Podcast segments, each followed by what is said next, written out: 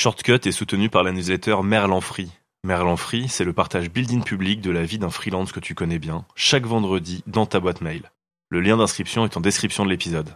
Euh, Cédric, quand tu dis un freelance que tu connais bien, tu veux dire toi? Euh, Simon, t'es au montage, hein, t'es pas censé hacker mon pré-roll. Du balai, c'est mon podcast, hein, je fais ce que je veux et si j'ai... Ah non, non, non, non, non, c'est trop long, frère. Time's up. Je lance l'épisode.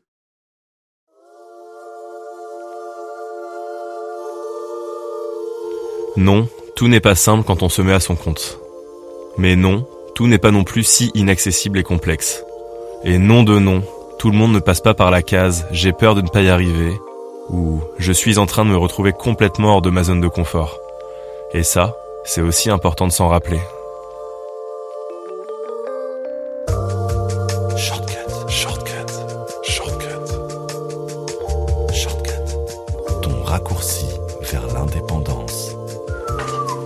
C'est facile. Vous branchez à gauche, ça tourne à gauche. Et à droite, back. C'est vrai qu'en deux ans de freelancing, moi j'ai l'impression d'avoir gagné euh, 10 ans d'expérience. Enfin, en deux ans, quand tu ramènes ça au nombre de clients, typiquement dans mon cas, euh, ça fait 30 clients à peu près. J'ai travaillé avec euh, 30-35 clients en l'espace de deux ans. Je m'appelle Cédric Costa. Je me suis lancé en freelance en 2017 et je peux te dire que c'était la meilleure décision professionnelle de ma vie. Dans Shortcut, je partage mon expérience aux personnes qui veulent se mettre à leur compte, mais aussi à celles qui le sont déjà. En combinant les enseignements que j'ai tirés au témoignage des invités, Shortcut te donne le coup de pouce nécessaire à la réalisation de tes projets les plus fous. Un seul objectif, t'aider à passer à l'action à toutes les étapes de ton voyage vers l'indépendance. Aujourd'hui, on reçoit une véritable star du petit écran. Vous l'avez vu dans la série 1D d'Alexis Minkela, qui sera d'ailleurs lui aussi bientôt dans Shortcut. Pour elle, le passage à la vie de freelance a été une évidence. Elle est allée chasser ses premiers clients avec audace, elle a rigoureusement assis sa crédibilité et sa notoriété, elle a dompté le syndrome de l'imposteur en deux temps trois mouvements, et en prime, elle a trouvé une technique méconnue du grand public pour esquiver les tâches administratives au quotidien et s'entourer par la même occasion. C'est elle qui se cache derrière une bonne partie des posts que je publie sur LinkedIn, et j'assume à 100% de faire appel à sa plume pour m'aider à structurer ma pensée et à gagner un temps précieux. Elle s'appelle Victoria Debargue, elle est rédactrice web et elle est dans Shortcut. Alors j'ai plusieurs casquettes. La première c'est euh, la stratégie de contenu, donc c'est mon étiquette euh, content stratégiste. Globalement c'est euh, d'aider les marques ou les entrepreneurs à asseoir les bases de leur stratégie de contenu. Donc c'est vraiment ce qui arrive avant la rédaction de contenu. C'est les grandes questions auxquelles on se pose.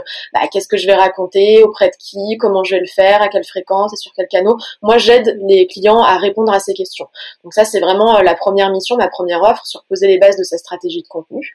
Il y a une deuxième offre du coup qui est ma casquette de rédactrice web euh, et j'insiste sur le mot rédactrice web parce que je ne dis nulle part que je suis copywriter et depuis euh, bah, depuis quelque temps on me contacte essentiellement pour des missions de copywriting. Et c'est vrai que euh, ça peut porter euh, à confusion ces deux termes. C'est pas forcément euh, deux termes qui sont très clairs dans l'esprit des entreprises et c'est euh, complètement normal parce que c'est notre faute aussi. On, on- on multiplie les appellations euh, rédaction web ghostwriting copywriting donc on s'y perd un petit peu. Mais moi aujourd'hui je me catégorise comme rédactrice web. Je rédige des contenus qui peuvent être, pareil, j'ai fait des choix au niveau des formats, je me suis un petit peu spécialisée sur certains formats. Ça va être beaucoup d'articles de blog, donc en B2B c'est un format qui marche bien. Euh, je vais faire euh, pas mal de contenus, ce qu'on appelle un peu premium. Ça va être des contenus plus ponctuels, euh, par exemple euh, des cas clients, des études, des guides, des livres blancs, qui sont des contenus euh, voilà un peu plus mastoc, on va dire, au niveau de l'information à délivrer et qu'on s'amuse pas à publier tous les deux jours.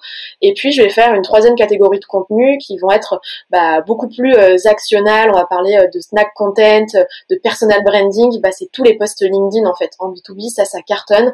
Et euh, au-delà d'une logique euh, brand content qui est euh, comment est-ce que euh, je fais émerger mon entreprise sur les réseaux sociaux, de plus en plus les dirigeants de ces entreprises se disent comment est-ce que moi aussi je m'exprime, je prends la parole?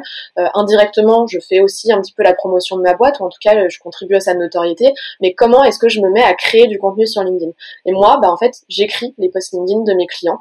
Donc ça nécessite pas seulement des compétences rédactionnelles ou en stratégie de contenu, c'est aussi une grande part de d'empathie, de de se mettre dans les baskets de la personne, donc de vraiment de presque un travail de psychologue. Hein. Moi, ça m'arrive de passer deux heures à parler avec mes clients pour les connaître sur le bout des doigts, que ce soit dans, dans les expressions, dans la façon de s'exprimer, la façon de penser.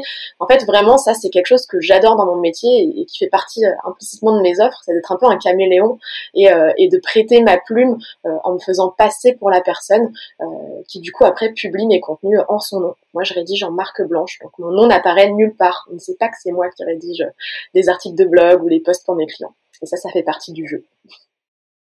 Ce que Victoria fait pour ses clients, sur la partie LinkedIn notamment, elle le fait également pour elle. Elle publie du contenu en son nom, et ça s'est révélé être une stratégie d'acquisition de nouveaux clients sacrément efficace. Ouais, je pense qu'aujourd'hui la question du personal branding, elle devrait euh, même plus se poser. Je dis pas ça parce que moi je vends des posts LinkedIn, mais clairement ça contribue énormément au personal branding. Cette notion de devenir euh, une marque média ou un entrepreneur média, elle est euh, bah voilà de plus en plus évidente, je pense. Aujourd'hui, ça permet d'asseoir une notoriété, une crédibilité, de trouver des clients. Pour moi, c'est pas du tout un, mythe, c'est une réalité. Depuis que je fais des posts LinkedIn, j'en ai fait assez tôt dès mon lancement, donc ça fait quasiment deux ans maintenant que je, crée du contenu sur LinkedIn, en le faisant avec euh, régularité, avec euh, pertinence, en essayant d'apporter de la valeur, des contenus de qualité. En fait, euh, j'attire les clients à moi, donc ouais, je trouve des clients grâce à mes posts LinkedIn. C'est un réseau qui est hyper viral en fait, donc cette viralité, cet effet boule de neige, pour moi, c'est c'est évident si on s'y prend bien, si on met un peu de stratégie et surtout de, de la fréquence, de la régularité, une cadence dans ses contenus ça porte ses fruits. C'est pour moi, il y a, rien de magique là-dedans. C'est, euh, je pense qu'il y a beaucoup de personnes qui pourront en témoigner, mais ouais, ça marche. Et même s'il y a beaucoup de bruit aujourd'hui sur LinkedIn et que on pourrait croire que c'est saturé, euh, non, il y a encore de la place pour tout le monde. Et oui, un freelance a clairement sa place sur LinkedIn pour créer du contenu, trouver du client, parler de ses offres, mais pas, mais pas que. Hein, D'ailleurs, euh, on n'est pas là que pour être des panneaux publicitaires ambulants sur LinkedIn, mais en tout cas, si on a une bonne stratégie derrière, non, non ça fonctionne bien. Ce n'est pas son seul canal d'acquisition. Et on se rend surtout compte que le mix de leviers utilisé pour trouver ses clients en tant que freelance évolue souvent en fonction de notre expérience dans le game. En fait, pour la petite anecdote, moi, quand je me suis lancée, euh, je me suis dit assez tôt, euh, oh bah c'est super, il y a des plateformes qui existent comme Malte, je vais m'inscrire dessus et puis euh, les clients vont pleuvoir du ciel, voilà, ça va être ça va être génial, je vais me tourner les pouces et puis ça va venir à moi comme ça en me créant un profil. Donc la réalité m'a un petit peu secouée parce que je me suis rendu compte que c'était pas vraiment ça. Déjà, premièrement, moi j'ai un statut particulier qui est celui d'entrepreneur salarié en coopérative d'activité d'emploi, qui à l'époque n'était pas référencé référençable sur ces euh, plateformes-là. Donc j'ai dû faire une, une croix sur euh, les plateformes de freelance. Et finalement, ça a été un mal pour un bien parce que ça m'a euh, permis de rapidement trouver d'autres solutions et de me dire bon bah Malte c'est pas possible parce que mon statut n'est pas compatible aujourd'hui avec ce type de plateforme. Comment est-ce que je fais pour trouver d'autres clients? Et c'est là que je me suis dit il faut que je teste différentes techniques d'acquisition. Donc quand je me suis lancée, il y a directement eu cette notion d'équilibre qui s'est créée avec à la fois de la prospection, donc aller chercher les entreprises euh, avec qui je rêvais de travailler. Moi, c'était vraiment ça ma métrique. C'était si demain tu pouvais travailler avec n'importe quelle entreprise, laquelle ce serait. Et plutôt que se dire, je vais attendre du coup que cette entreprise vienne à moi, je faisais tous les efforts possibles pour aller les contacter, trouver les bonnes personnes dans ces entreprises, envoyer les bons messages, soit via LinkedIn, soit par email. Donc il y avait cette brique prospection hyper importante à mes débuts. D'ailleurs, euh, j'ai souvent, euh, je parle souvent de, mon plus gros client entre guillemets, qui est un client euh, avec qui je travaille bah, quasiment depuis mes, mes, débuts, que j'ai prospecté. Et aujourd'hui, je me dis, bah mince, si je m'étais pas dit, bah ce client-là, je rêve de travailler avec lui, je vais faire l'effort d'aller le contacter il y aurait peut-être eu moins de chances qu'il me trouve dans euh, la masse de freelance et qu'il me contacte, etc. Ça aurait peut-être pris plus de temps. Donc euh, vraiment la prospection hyper important pour moi. Et puis euh, très rapidement, je me suis mise à créer du contenu. Donc ouais, création de post LinkedIn. Au début, je créais pas mal d'articles de blog sur mon site web, mais j'avais pas une stratégie qui était très efficace. Donc j'ai laissé de côté ce canal-là. et en fait, je me dis clairement, si je devais refaire la même aujourd'hui, si euh, là je devais me relancer en tant que freelance, je referais exactement la même chose, c'est-à-dire ne pas mettre tous mes œufs dans le même panier, me bouger pour trouver des clients dans un premier temps, C'est-à-dire que euh, effectivement aujourd'hui on parle beaucoup de l'inbound marketing, de la création de contenu, du personal branding, et c'est clair que c'est ultra efficace, que c'est une facilité quand on euh, n'aime pas aller démarcher, ça c'est évident.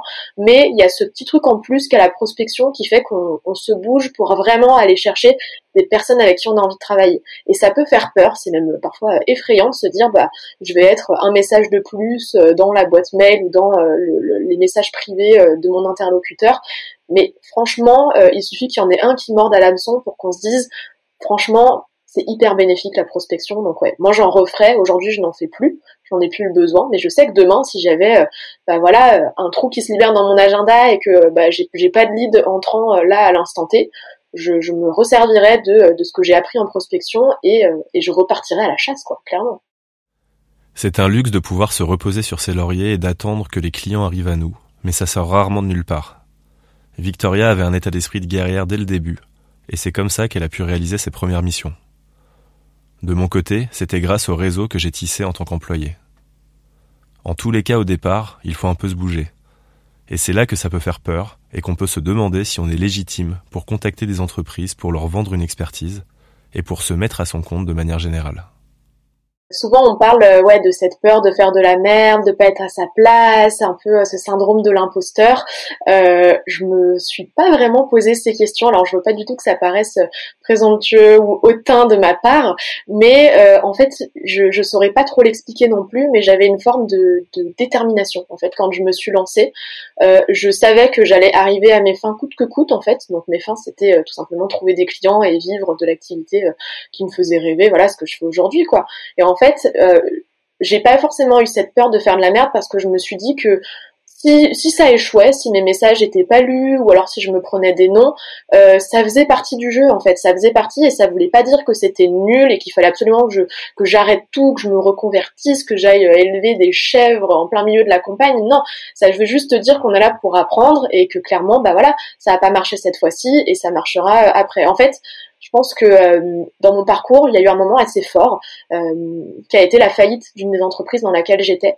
Et euh, je me suis retrouvée en fait à devoir du jour au lendemain chercher une entreprise un peu pour pour me sauver la vie entre guillemets parce que avec la faillite de cette entreprise, j'étais en alternance à ce moment-là. Il fallait absolument que je retrouve quelque chose. Si je retrouvais pas une entreprise, je validais pas mon master.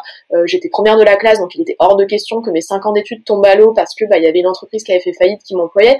En fait, je me suis retrouvée dans un tourbillon où en fait à un moment donné je me suis mis un coup de pied aux fesses et je me suis dit si tu veux quelque chose, tu mets tous tes tes efforts là-dedans, il n'y a pas de raison que tu l'obtiennes pas. Et en fait, cette expérience-là, où je me suis retrouvée après à, postuler jour et nuit pour euh, trouver une nouvelle alternance en plein milieu d'une année, alors qu'on sait tous que c'est compliqué de trouver une alternance déjà en temps normal, ça m'a donné un vrai coup de pied aux fesses, je pense, et beaucoup d'énergie pour mon lancement en freelance parce que, bah, à cette époque-là, clairement, euh, tous les efforts que j'ai pu euh, fournir, les façons de me démarquer dans les messages de prospection pour retrouver une alternance, ils ont fini par payer.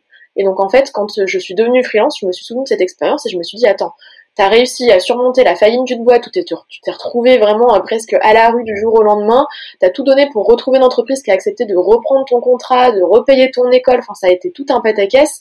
Euh, là clairement, c'est pas euh, de faire un post LinkedIn qui fera 30 vues ou d'envoyer un message que personne lira qui va faire en sorte que tu t'en sortiras pas dans la vie. Donc en fait non, je, je voyais ça vraiment comme un processus où je me disais les efforts finiront par payer. Il faut tenter des choses. Il faut, euh, il faut y aller, il faut oser. Euh, il faut pas attendre que euh, bah, les clients tombent du ciel. Il faut se bouger et, et ça finira par marcher. Et moi, j'ai toujours eu cette mentalité-là.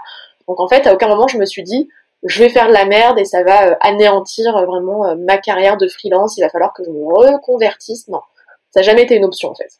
Je pense qu'il y a quelque chose où on a un petit peu normalisé le syndrome de l'imposteur, où en fait, quand on devient freelance, c'est presque évident et logique et un passage obligé de pas se sentir à sa place. Et, euh, et, moi, je trouve ça un petit peu dangereux parce que ouais, cette normalisation du, euh, euh, en fait, c'est normal de pas se sentir à sa place, de pas se sentir légitime, de pas se sentir assez compétent. Il faut gagner sa place pour se sentir bien. Je trouve qu'on a un peu normalisé ça en en parlant beaucoup. Alors c'est hyper important parce qu'il y a vraiment des gens qui souffrent du syndrome de l'imposteur, mais on le ressent pas tous en fait. Et, et c'est important aussi de, de, se détacher de, de ces concepts-là pour arriver à autre chose, quoi. Sinon, euh, ouais, je trouve ça presque dangereux, quoi. En fait, quand je suis euh, rentrée dans le freelancing, je suis clairement rentrée dans ma zone de confort. Souvent, les gens disent euh, ah mais t'as quitté le salariat, t'as quitté ta zone de confort. Oh là là, tu te lances dans une aventure inconnue.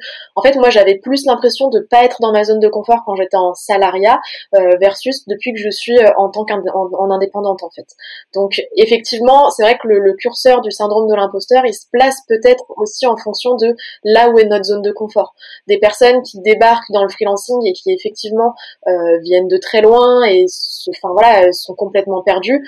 Effectivement, là, on, sort de la zone de confort, donc peut-être qu'on entre dans le syndrome de l'imposteur. Mais je pense que ouais, il y a une notion de curseur comme ça qui fait que moi, je me suis tout de suite sentie à l'aise dans le freelancing et par conséquent, j'ai pas ressenti le syndrome de l'imposteur tant dans le statut que dans les compétences en fait. Ce qui a aidé Victoria au moment du lancement, c'est aussi ce petit secret qu'on lui a chuchoté à l'oreille au moment où elle se posait pas mal de questions. Une formule moins connue du grand public, et pas assez démocratisé selon elle, qui lui a permis d'être sereine dans son démarrage d'activité. Alors il y a eu un moment clé dans mon parcours, ça a été Pôle Emploi. Donc c'est-à-dire clairement, j'ai quitté mon CDI, euh, je suis arrivée chez Pôle Emploi, je leur ai dit je veux devenir indépendante, mais je ne sais pas comment faire. Et en fait là, moi je m'attendais à ce qu'on me parle du statut de micro-entrepreneur, qu'on m'explique différents statuts. Euh, et en fait on m'en a présenté un que je ne connaissais pas du tout et qui n'est pas assez connu à mon goût. D'ailleurs je milite pour qu'on en parle beaucoup plus parce que clairement ça a changé, euh, je pense beaucoup de choses dans ma vie. ma conseillère Pôle Emploi m'a parlé des coopératives d'activité et d'emploi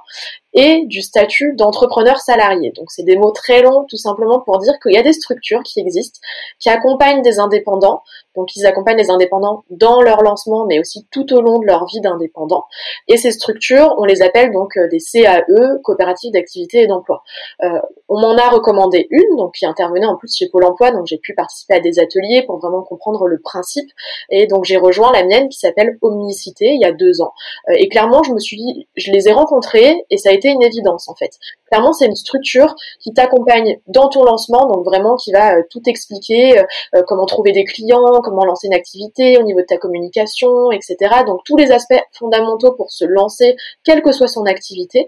Euh, et puis en fait qui te fait bénéficier d'avantages qui se rapprochent du salariat, mais tout en conservant en fait ton indépendance. Donc clairement, ça te permet d'externaliser ta comptabilité. Donc dans cette structure, il faut imaginer une équipe où il y a des comptables, il y a des juristes, il y a des conseillers, il y a vraiment toute une équipe un peu pédagogique qui va t'accompagner.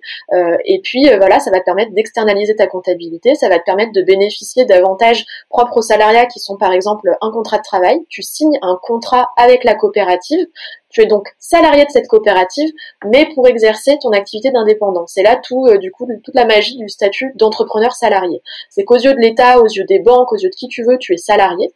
Donc demain, je vais à la banque, je vais faire un prêt, je présente mon contrat de travail, mes fiches de paye, puisque sur la base de mon chiffre d'affaires, les coopératives permettent d'avoir donc des fiches de paye, et personne ne me pose la question de, mais alors attends, t'es entrepreneur, t'es salarié, t'es quoi? Non aux yeux de l'État, aux yeux de tout le monde, légalement, je suis salarié. Et ça, c'est quand même un statut hybride qui est quand même pas mal quand on connaît euh, forcément les difficultés que peuvent rencontrer certains indépendants. Mais dans mon mode de fonctionnement, je trouve mes propres clients, je travaille à mon rythme, euh, je, suis complètement libre. Je suis simplement rattaché à une structure qui me garantit bah, une sécurité, des avantages et puis surtout une structure qui accompagne quand même 300 indépendants aujourd'hui. Donc il y a une communauté qui est énorme et euh, c'est presque une grande famille en fait où on s'entraide, on peut même créer des collaborations parce que bah voilà, dans cette structure, dans cette coopérative, dans la il y a autant des personnes qui travaillent dans le digital comme moi que euh, des, profs de yoga, des décorateurs, etc. Donc il y a quand même des, voilà, soit euh, des, collaborations qui se créent, soit simplement de l'entraide et c'est ultra bénéfique. Donc ouais, c'est vraiment une structure qui t'accompagne. Et moi, ça fait deux ans que j'y suis, donc aujourd'hui, je rencontre d'autres problématiques qu'à mon lancement, euh, et je continue d'avoir des formations, des ateliers, des accompagnements personnalisés, euh, voilà, une gestion de ma comptabilité. Donc j'avance avec cette structure. Et, euh, et ce qu'il faut savoir, c'est que du coup, bah, c'est pas gratuit, mais c'est pas non plus euh, euh, un, un, tarif fixe. En fait, globalement, comment ils se rémunèrent Ils prennent 10% de notre chiffre d'affaires tous les mois. Donc, si à, tes, à, ton lancement, tu fais 0 euros de chiffre d'affaires, bah, tu bénéficies quand même de tous les avantages en leur reversant rien. Et puis, le jour où tu exposes le plafond, effectivement, tu fais 100 000 euros de chiffre d'affaires, bon, bah là, tu t'apprêtes à leur verser 10 000 euros tous les mois. mais ça fait partie du jeu en échange de tous les services tu payes 10%, euh, voilà, de, tu, verses 10% de ton chiffre d'affaires. C'est ça la coopérative d'activité d'emploi et clairement, euh, c'est ça a été pour moi une révélation. Cet esprit euh, voilà de, coopération on avance à plusieurs on est conseillé on est accompagné. Moi j'ai trouvé ça génial comme structure. On parle aussi beaucoup du portage salarial. Euh, c'est quasiment la même chose au niveau du statut de la légalité etc je pense que l'accompagnement est peut-être un petit peu moindre. Donc euh, c'est surtout dans cet esprit humain en fait que je me suis retrouvée dans cette coopérative.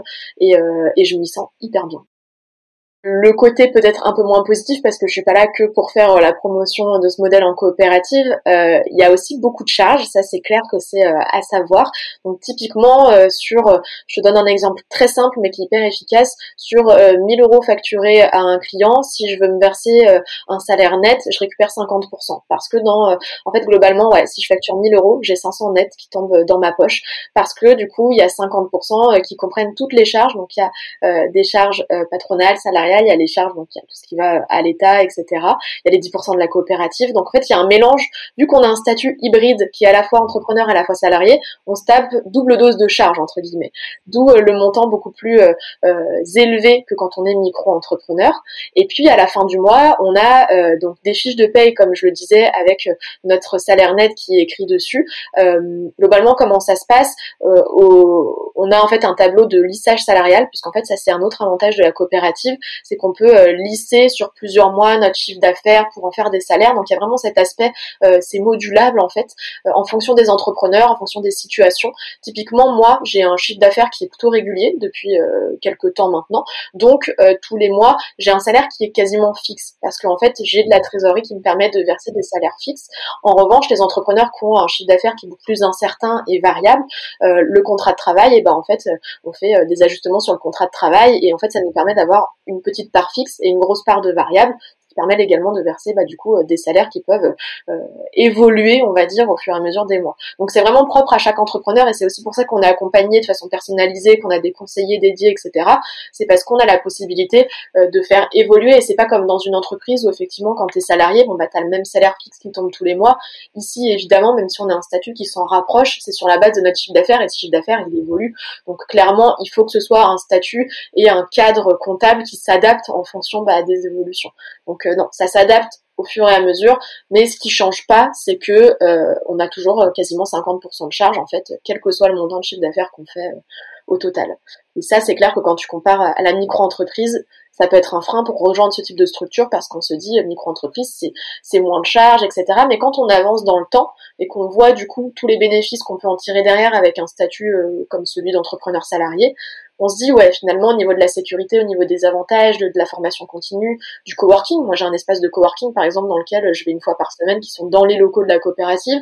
Quand tu rajoutes tous les frais et tu mets en perspective, moi je trouve que c'est une bonne alternative et que c'est euh, un bon statut en tout cas. Quand j'ai rejoint cette coopérative, je l'ai rejoint grâce à Pôle Emploi et en fait ce type de structures sont aussi en partenariat avec les pôles emploi. Ce qui fait que c'est complètement légal de se lancer en tant qu'entrepreneur dans une coopérative, de commencer à générer du chiffre d'affaires, mais de pas se verser de salaire tout de suite.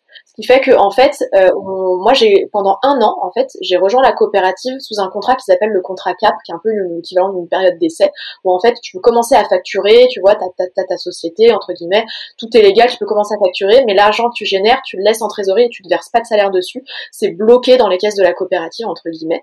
Ce qui m'a permis moi pendant un an d'avoir des, des salaires complètement euh, fluctuants au niveau du chiffre d'affaires, je veux dire un chiffre d'affaires vraiment fluctuant, et de quand même me verser une rémunération nette qui était plutôt euh, un dédommagement bah, du coup de l'emploi puisque j'ai conservé euh, mes allocations pour l'emploi pendant un an, le temps de me lancer pleinement, de commencer à générer du chiffre, etc. Ce qui fait que au bout d'un an, quand j'ai dit à Pôle Emploi, bon bah là, mon activité c'est sûr, c'est ce que je veux faire, je, je, génère de l'argent, j'ai arrêté mes allocations et j'avais déjà une trésorerie un petit peu conséquente, ce qui m'a permis du coup d'avoir de l'avance sur mes prochains salaires et de lisser mon chiffre d'affaires en même temps que je continuais à en générer en fait. Je continuais de remplir les caisses, mais j'avais déjà un petit euh, pactole en fait qui était là dans ma trésorerie pour me verser des salaires. Donc en fait, ouais, globalement, euh, on a une trésorerie qui est gérée par la coopérative et c'est aussi ça, quand on a de la trésorerie, on peut se permettre de se verser des salaires plus ou moins grands. Voilà, moi, il y a eu l'été, là, j'ai voulu me faire plaisir, bah, j'ai demandé un petit avenant et de faire en sorte que euh, je puisse me verser plus de salaire euh, pendant l'été. À la rentrée, j'ai diminué un peu mon salaire. Tout ça, ça s'ajuste et, et c'est ça qui est chouette aussi avec ce modèle-là, c'est que bah voilà. Et puis c'est pas moi qui fais, tu vois. Enfin, moi, je dis ce que je veux et puis bah selon si je peux me permettre en fonction de ce que j'ai fait, c'est la coopérative qui gère. Donc c'est vraiment externaliser toute sa comptabilité et, euh, et la gestion en fait. C'est bien de savoir que cette solution existe, car elle fait potentiellement moins peur que l'idée de devoir à la fois développer son activité et gérer de la paperasse. On parle aussi des autres manières de pouvoir être accompagné dans ces tâches administratives dans l'épisode 4 de Shortcut avec Marion Toussaint pour celles et ceux que ça intéresse. La dernière brique dans le succès de Victoria, c'est celle de l'entourage. Et là encore, elle a ses petites techniques. Alors dans la même logique que la prospection, quand je me suis lancée, l'idée c'était pas seulement d'aller trouver des clients, c'était aussi d'aller trouver euh, des personnes avec qui partager euh, bah, mon quotidien, mon expérience et d'autres freelances. Euh, parce que globalement, quand je suis devenue indépendante, je crois que j'avais seulement un ami d'amis qui était freelance, mais sinon je ne connaissais personne vraiment dans mon entourage qui avait ce, enfin, en tout cas ce mode de fonctionnement et qui n'était pas salarié. Donc au-delà de trouver des clients, j'ai aussi eu besoin de trouver un entourage professionnel. Donc en fait, comme la prospection, je suis allée démarcher d'autres freelances, je leur ai envoyé des messages. Euh, j'ai commencé par regarder un petit peu ce qui se passait sur les réseaux et moi notamment ça a toujours été LinkedIn dans le B2B, donc de regarder un petit peu qui créait déjà du contenu à l'époque il y a deux ans, s'exprimait sur des thématiques avec qui je pouvais échanger. Et puis au fur et à mesure, voilà, euh, je suis passée à un moment donné euh, des commentaires sous un post à des messages en privé et j'ai été très bien reçue et du coup c'est peut-être un conseil que je donne aux freelances qui, qui se lancent. N'hésitez pas à aller solliciter les gens, ça peut faire peur un peu comme le la prospection, en fait, on a l'impression qu'on va démarcher euh, d'autres freelances, mais je vous promets que euh, on est tous très contents de passer cinq minutes à parler avec quelqu'un qui se lance et à donner des conseils ou voilà à répondre à des questions. Donc moi, c'est ce que j'ai fait à mes débuts. J'ai été hyper bien accueillie et puis petit à petit, euh, j'ai rejoint des petits groupes de freelance en fait. Alors c'est sur WhatsApp, sur Slack, et puis en fait, on, s'entraide, on discute, on papote, et en fait, ça fait une sorte de deuxième, un petit peu communauté collective que j'ai à côté de la coopérative où je trouve déjà euh, tout ce soutien euh, humain. Euh, mais globalement, voilà, moi je, je suis allée à la rencontre des autres, on m'a accueilli les bras ouverts et puis après en fait on a créé des groupes. J'ai notamment une team qui s'appelle la team e-collègue. On est 5-6 à peu près à parler toute la journée sur Slack à se partager en fait nos quotidiens, nos pépites, nos challenges, nos difficultés. On parle d'argent, on parle de. en fait, on a libéré la parole vraiment entre nous et, et je pense que c'est hyper important d'avoir ce petit groupe de soutien, même si c'est une personne, c'est deux personnes, c'est trois personnes, pas besoin d'être dans des collectifs de 150 personnes, mais de trouver des personnes de confiance avec qui échanger sur ce qu'on rencontre au quotidien quand on est tout seul en fait, qu'on doit négocier, même les coups de mou en fait, c'est important de les partager et euh, vraiment de s'entraider. En tout cas, elle n'est pas déçue du voyage. Elle apprend tous les jours avec ses nombreux clients. Et c'est toute cette richesse qui fait qu'on peut clairement dire qu'elle a trouvé sa voie en deux ans de freelancing, moi j'ai l'impression d'avoir gagné euh, dix ans d'expérience. en deux ans, quand tu ramènes ça au nombre de clients, typiquement dans mon cas, euh, ça fait 30 clients à peu près. J'ai travaillé avec euh, 30-35 clients en l'espace de deux ans. Alors il y a des missions qui sont euh, plus ou moins longues, voilà, il y a des missions qui étaient plutôt one shot, donc euh, on pose les bases d'une stratégie et puis après le client se déroule tout seul. Il y a des clients que j'accompagne depuis deux ans dans la rédaction de leurs posts LinkedIn, leurs articles, et ça, ça bouge pas. Mais c'est vrai que quand tu mets bout à bout, je me dis mais waouh, c'est juste fou en fait parce que euh, toute l'expérience que j'ai pu acquérir là, dans le salariat, je pense que j'aurais mis euh, presque toute une vie à l'acquérir en fait. Euh, et tous les secteurs que je découvre, les, les façons de travailler, c'est juste, c'est une richesse qui est folle. Moi, ça m'impressionne encore en fait. Cette richesse, cette façon d'avancer qui, euh, qui, qui, est en accéléré quoi presque. J'ai l'impression de, de, de, que ma vie est en accéléré, même si euh, je parle pas de mon mode de vie puisque je travaille à mon rythme, etc. Mais l'expérience que je peux acquérir, c'est clairement en accéléré quoi. C'est fou ça.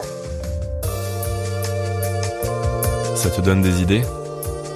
Si cet épisode t'a plu, n'hésite pas à le partager autour de toi. Si tu découvres le podcast ou que ce n'est pas encore fait, tu peux t'abonner pour être notifié à la sortie des prochains épisodes. La semaine prochaine, par exemple, on accueillera une star du podcasting. C'est sur ce magnifique teasing que je te quitte et que je te dis à très bientôt.